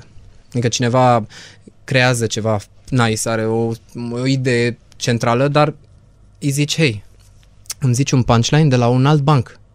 Mhm. Adică strofa ta îmi povestește un banc și când e vorba să-mi zici punchline-ul, mi l-ai zis de la alt banc. Nu prea se pupă între ele. Ah, da, da, și cum ar... Păi, și atunci Da, da, intervine adică un schimbul ăsta de brainstorming, idei da, și poate se să ducă schimbă, la adică ceva. piesele devin mai bune, mai valoroase. Uh, nu înseamnă că nu poți să compui și singur dacă ai o emoție puternică și e ceva super personal, îți vine foarte ușor să compui și singur. Nu vrei să te bâzie cineva. Dar dacă creezi cu scopul de a crea în fiecare zi, e mai ușor așa. Toate videoclipurile m, melodiilor tale sunt uh, realizate cu Iulian? Nu, nu toate. Sunt mulți oameni cu care lucrăm. Eu ziceam că Iulian e primul care îmi vine în minte, dar sunt uh, echipe noi și oameni tineri cu care, uh, în funcție și, de exemplu, dacă avem un artist tânăr, uh-huh. încercăm cu un regizor tânăr, să vedem, poate vorbesc Adică ce aceeași vrei limbă. să spui? Că Iulian nu e un regizor tânăr? Nu, n-ai înțeles ce zic. Mai tânăr decât Iulian. Există regizori mai tineri Da, decât pentru Iulian? că domeniul ăsta a început să, să se dezvolte odată cu streaming-ul Mhm. și în uh, România și YouTube și atunci uh, mulți oameni vor să trăiască din asta, ceea ce e foarte tare, că ai opțiuni și poți să lucrezi mai multe proiecte și de mai multe feluri. Unii se specializează pe clipuri în care e multă logistică, trebuie să controleze mulți oameni, extras, uh, props, alții Mm. se concentrează pe clipuri de imagine și atunci când ai o piesă și te gândești, oare cine ar trebui să facă clipul? Dar Iulian nu se supără dacă tu alegi pe altcineva. Eh, da, se supără. Nu? Nu, cum să se supere? Nu știu. Nu, e doar Așa un ca program un frate. super încărcat, câteodată îl întreb și îmi zice nu pot peste o lună. Hai, nu vorbești serios. Dar atunci Ți aduce aminte când erai mic și... și Nu vrei să aduc aminte ceva. Și dau castane. și dau castane. Dar cine are ultimul cuvânt atunci când faceți un videoclip uh, împreună? Fratele mai mare? Asta o să-mi răspunzi? Nu, spunem. Dacă fratele mai Nu mare, cred că- spunem. Nu ne lăsăm niciunul mai preșos. Da? Bine, Nu. hai să vedem dacă el e de acord cu tine. Foarte frumos și greu în același timp. Auzi cum e Pentru să că lucreze cu între tine, noi vezi? este un, uh, nu știu, un zid al uh, ierarhiei. Nu știu, și e tot timpul o bătălie care o are bătălie dreptate și care supremă.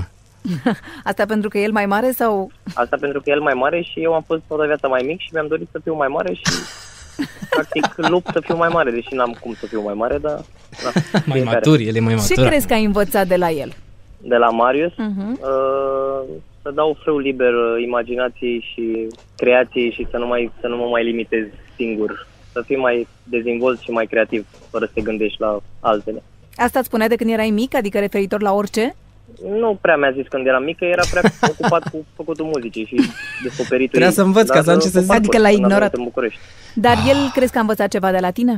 Cred că am învățat să fie mai, uh, nu știu, mai cu picioarele pe pământ, probabil. El Nu îmi mai- zicea să nu fiu cu picioarele pe pământ și eu ziceam să fie cu picioarele pe pământ. Practic a fost așa un du-te vino. Asta deși, vezi, el, el e cel mai mare, el ar fi trebuit să-ți spună să fii cu picioarele pe pământ și tu invers.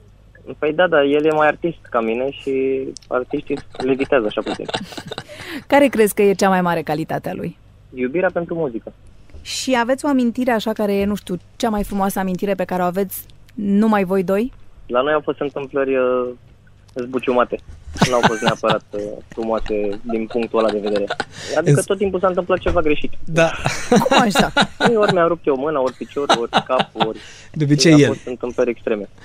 Când am fost amândoi într-un loc, s-au, s-au întâmplat lucruri mai puțin plăcute. Dar l-ai simțit întotdeauna așa ca pe un uh, frate protector? Cred că e o protecție mai mare din partea mea pentru el. Dar nu știu de ce. Ai, uh, ai un poți să- mesaj pe care ai vrea să îl transmiți? La radio pot să-i zic să își urmeze visul în continuare și să cucerească lumea prin muzica pe care o face și cu mu- ajutorul muzicii pe care o face. Și cu ajutorul videoclipurilor tale. Și cu ajutorul videoclipurilor mele. Deci el e maturul. Da, mă, el e matur. A zis că să te întreb pe tine ce ai învățat tu de la el. Da, ți-am zis, mai, înainte să... Da? uh, Înainte să spună, înainte da, să dea înainte să vile. spună, ți-am zis că el e mai uh, pragmatic, așa, el vede lucrurile mai, uh, nu știu, cum să zic, e mai ancorat în realitate. Da, e, e așa de ancorat că își rupe picioarele, am văzut. nu, nu știu, dar îi place. Îi place să fie ancorat în realitate. Mie îmi place să creez din, uh, dintr-un haos, așa. Adică, acum e ok, dar înainte, când uh, eram burlac, haosul din casă m-a ajutat să creez. Ah, să nu ne spui acum că nu o să mai crezi, da? Că o să vorbesc cu Bianca să facă mizerie prin casă Păi a ca zis, să poți să crezi. aha, deci trebuie să... Dar e mai complicat, așa ți s-a părut mai complicat să lucrezi cu el pentru că face parte din familie sau nu? Da, păi cel mai, Da? da? cel mai ciudat e că nu realizezi că funcția de pe un platou de filmare Bate a unui gradul. regizor da, și compozitor nu au nicio legătură cu fratele mai mare, fratele mai mic. Dar fiindcă te știi de atâția ani, știi, vorbești altfel. E, și eu aia din jur sunt, wow, fii atent la ăștia doi.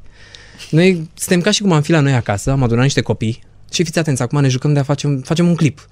Și hai, toată lumea aici, eu vreau voi să intrați din stânga și eu vin și zic, bă, dar nu-i mai, fi, nu mai frumos să filmăm de pe Macara. Nu, lasă-mă în pace că acum intră, nu, de-abia am pus acolo să, să-i pregătesc. Bine, fă cum vrei, dar era mai frumos dacă intrau de acolo de sus. lasă-mă în pace să-mi fac clipul. Vrei să-l faci tu, fă tu. Da, nu, fă nu tu vreau, dacă ești mai nu mare vreau. și mai Vreau deștept. Doar să-ți dau o sugestie. Lasă-mă. Spunem care sunt cele mai dragi proiecte ale tale în momentul ăsta. Uh, un proiect foarte drag și uh, la care am nevoie de ajutor, uh, că dacă fiecare om care aude știrea o dă mai departe, poate ajungem la copiii talentați. Mi-am dorit să existe o variantă, să afli până trebuie să te duci la facultate, dacă merită să te faci artist, indiferent ce fel de artist. Muzical, uh, foto, video, știu eu, actorie, regie. Și de-aia am creat uh, conceptul ăsta de tabără de muzică și doi ani la rând uh, a fost foarte tare. Ne-am adunat uh, de la Mocules, domnul Moculescu până la Laurențiu Duță, eu și alții și mai tineri care vin din urmă și am făcut muzică undeva la munte, după care a do- al doilea an uh, l-am petrecut la Alba Iulia și anul ăsta ne-am gândit să facem o tabără pentru tineri mai mici de 18 ani, Adică să nu trebuiască să se roage de părinți la 18 ani, nu știu, vreau să mă duc la conservator și să zică da, bine, și ce o să faci? Nu, sau să le pare rău că nu s-au apucat mai Da, devreme, eu cred, nu? că, eu cred că e, e, nu- nu știu, mi-ar fi plăcut. Eu dacă aș avea acum 16 ani și mi-ar zice cineva, hei, avem o tabără de creație. Ah, ce se întâmplă acolo? Păi fii atent, vin copii ca tine care sunt talentați ori la muzică, ori la uh, foto, ori la uh, regie, Și o ori să la aveți dans. profesori, adică de, pentru fiecare Da, categorie, fiecare- nu? Adică fiecare o să vină un atelier. actor, nu știu, Da, la fiecare- atelierul de actorie? Nu, fiecare atelier are un uh, om specializat care Mhm. cu aia se ocupă Mhm. da, și aia predă. De exemplu, la voce și compoziție învățăm să cântăm. Da. La Vocea României vii și cânti, dar ca să cânti, poate trebuie să înveți ce înseamnă timbru muzical, Mhm, poate mhm. câte timbre ai putea tu să ai? Unul singur și poți să-l... Sau un e clasor elastic? întreg. Da, sau un clasor întreg. Că sunt și oameni care imită și 100 de voci. Știi, impersonators. Nu cum te le uita la mine, eu nu fac parte din Bun, această ok. categorie, așa? Și uh, foto-video la fel, uh, dacă ne referim la YouTube și era asta a vlogului Mhm, sau mhm. a... Trebuie să înveți cum ai putea să faci asta bine. Și că se poate. Da, și da, că și poți să să o treci faci de la cu ce ai faza de acasă. amatorism la ceva Exact. chiar și bun. cineva, un model și un Mhm. profesor poate să-ți insufle asta. Dacă vine în vizită, nu știu, WhatsApp și începe să-ți povestească, băi, eu la, de la 12 ani scriu versuri pe caiete și de-abia la 21 m-am lansat, dar de ce așa târziu? Păi uite că n-am știut cum și care-i treaba, dar uite, voi acum puteți să aflați. Gata, pe mine m-ai convins. Eu mă duc acasă să le zic în urmei, da? Dacă n-ajung acolo, Da, mă, e, e un fel iau de, de urechi. e tabăra în care dacă un copil uh, e talentat sau știi că asta cu talentul, eu cred că ta, toți copiii sunt nați talentați și la un moment dat ceva îi inhibă. Da, sau cineva Da. trebuie să le găsească undeva talentul respectiv. Adică, din punctul meu de vedere, talentul nu vine pe o artă. Uh-huh. El este creativitate. Mhm. Atât. Și în funcție de ce are la îndemână, poate să... Se sau, dacă, dezvoltă. da, sau dacă prima dată a intrat în contact cu pictura, aia o să-i placă mai mult. Dacă prima dată a fost muzica, atunci muzica. Sau depinde și la ce vede că iese și oamenii apreciază. Știi cum sunt părinții. Uite ce a făcut, bravo, copilul nostru. cel mai tare din parcare. Și tu zici, oh, mă aplaudă. Cred că asta o să facă, îmi place.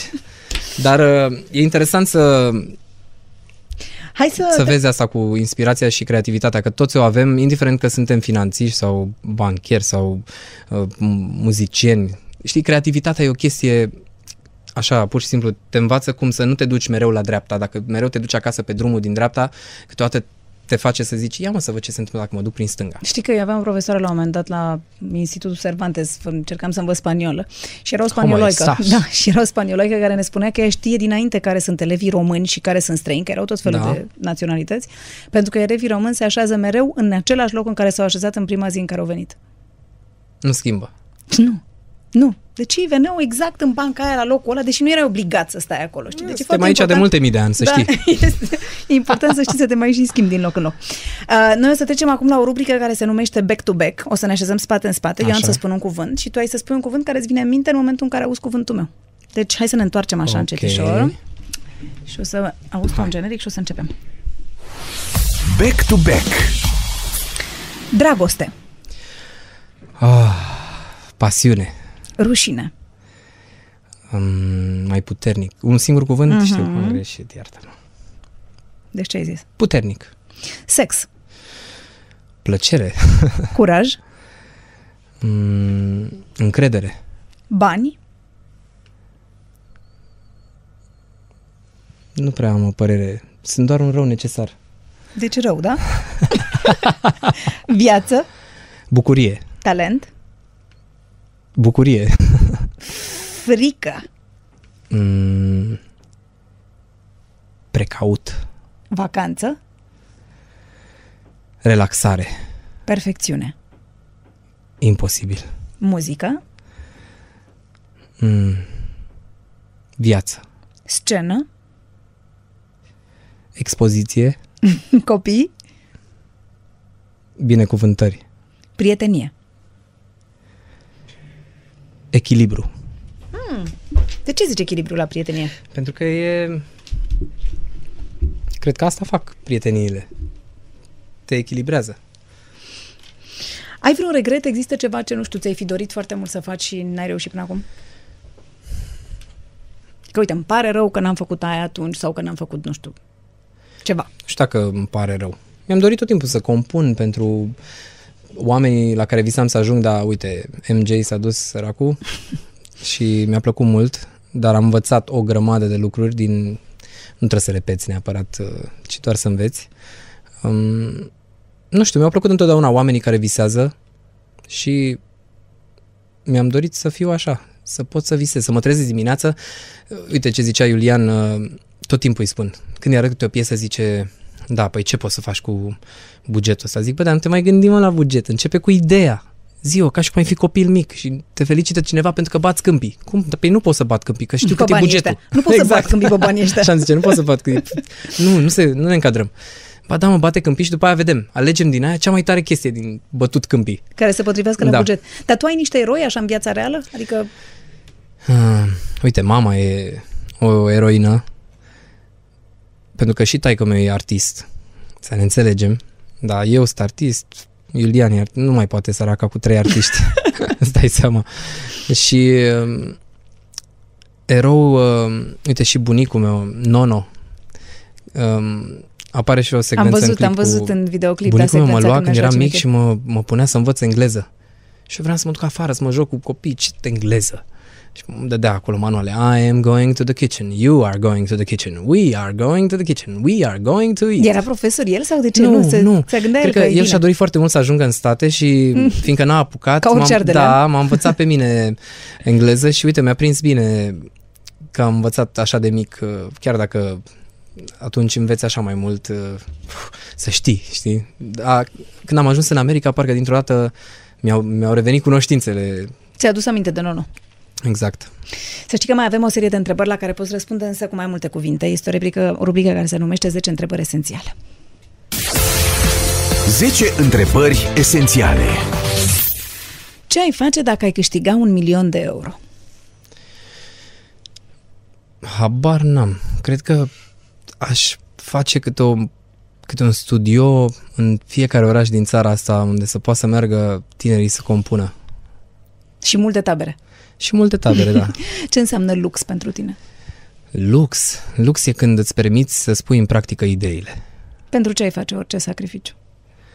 Orice sacrificiu pentru o viață, evident, a celor dragi, apropiați și care te fac să lupți mai mult și să îi dai o calitate mai bună vieții. Trebuie să faci un sacrificiu tot timpul. Ești pentru asta. fericit? Da, foarte fericit. Când te-ai simțit? Sunt atât de fericit încât mi-am pus ochelarii ăștia. Ți-am zis că nu pot să fiu fericit așa am văzut tuturor. Când te-ai simțit cel mai mândru? Mândru. Mm. E o fază funny de tot, Mhm. în care am strigat după... Am mai povestit-o, dar mi se pare... Eram foarte mândru că nu venea să cred. Când am strigat, eram în uh, backstage la The Voice of America și am strigat după Adam Levine, ăsta, Levine, nu știu cum zic uh, ei, uh, lead, uh, voc- zi, solistul, Solistul, vocal de la mhm. Maroon 5 și am strigat după el acolo. Era, nu fac asta de obicei, adică eu nu sunt deloc genul, hei, nu te supăra, nu... Ok, intru în vorbă într-o gașcă de prieteni, dar nu așa, la ve- nu știu, să mă duc la o vedetă Da, da, da. americană. Nu știu ce am avut. Nu ești un grupiz. Da, nu, nu știu ce am avut, dar am țâș, mi-au țâșnit așa cuvintele, zic, hei, uh, știi, eu am compus o piesă pentru voi, tu ai auzit-o? Tu îți dai seama ce era în mintea aia? Ia uite și pe asta. A compus și el o piesă pentru noi. Și Și care a fost reacția? m-a întrebat ce piesă. Ai vezi? Și am zis, Păi deci- zic, The Man Who Never Lied. Și el s-a, a zis, tu ai compus piesa aia? Wow, deci în secunda aia, când a zis piesa aia, ca și cum o știa.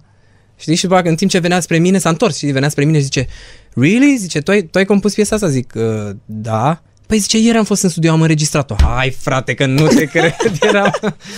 Deci da, asta- da, da, e foarte mișto. Atunci zic, ai fost "Ne, cel mai bine." mândru, a?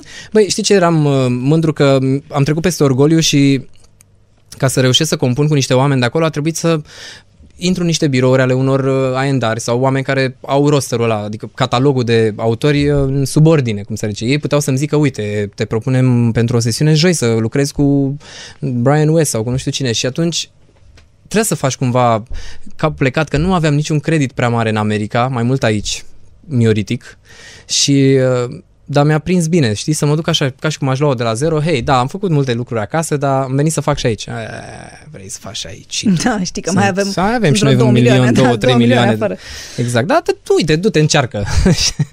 și îți dai seama aceiași oameni care au zis, "Bă, du-te, încearcă, să-i sune, să le zică cineva din stafful lor, hei, vedeți, puneți piesa asta pe hold, că o vor Maroon 5, aia să zic, ia uite frate, ăsta, a venit ăsta din Transilvania. să ne- Din Transilvania. Din Transilvania să compune pentru... De la Dracula. Și uh, nu înseamnă că numai asta îmi doresc de acum încolo, știi, să fac muzică pentru A-listerii americani. Îmi doresc să nimeresc și cu niște artiști la început. Da, Că- dar este un motiv de E mândrie. un motiv de adică mândrie, e- dar în același timp, cred că satisfacția mai mare o ai când reușești să pornești la drum cu un artist la început.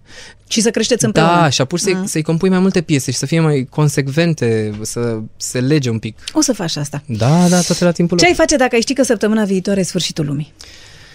Ah, dacă e sfârșitul lumii, nici nu, mă, nici nu știu dacă are rost să te gândești. Cred că cauți cel mai frumos loc să îl petreci să te uiți. Sex dimineață sau seara? E, dar trebuie să alegi? Când ai plâns ultima dată? Ți-am zis, am ochelarii ăștia pe ochi, că de când am aflat că sunt, uh, voi fi tătic de fetiță, mă ia așa o uh, sensibilitate aparte, așa că m-am blindat. Deci, stați liniștiți, nu o să vedeți nimic. Ce înseamnă eleganță pentru tine? Eleganță, la mine are o, o conotație n- nici nu știu dacă e legată neapărat de haine întotdeauna, e legată mai mult de O atitudine. un om bonom, Uh-huh. mie îmi pare elegant.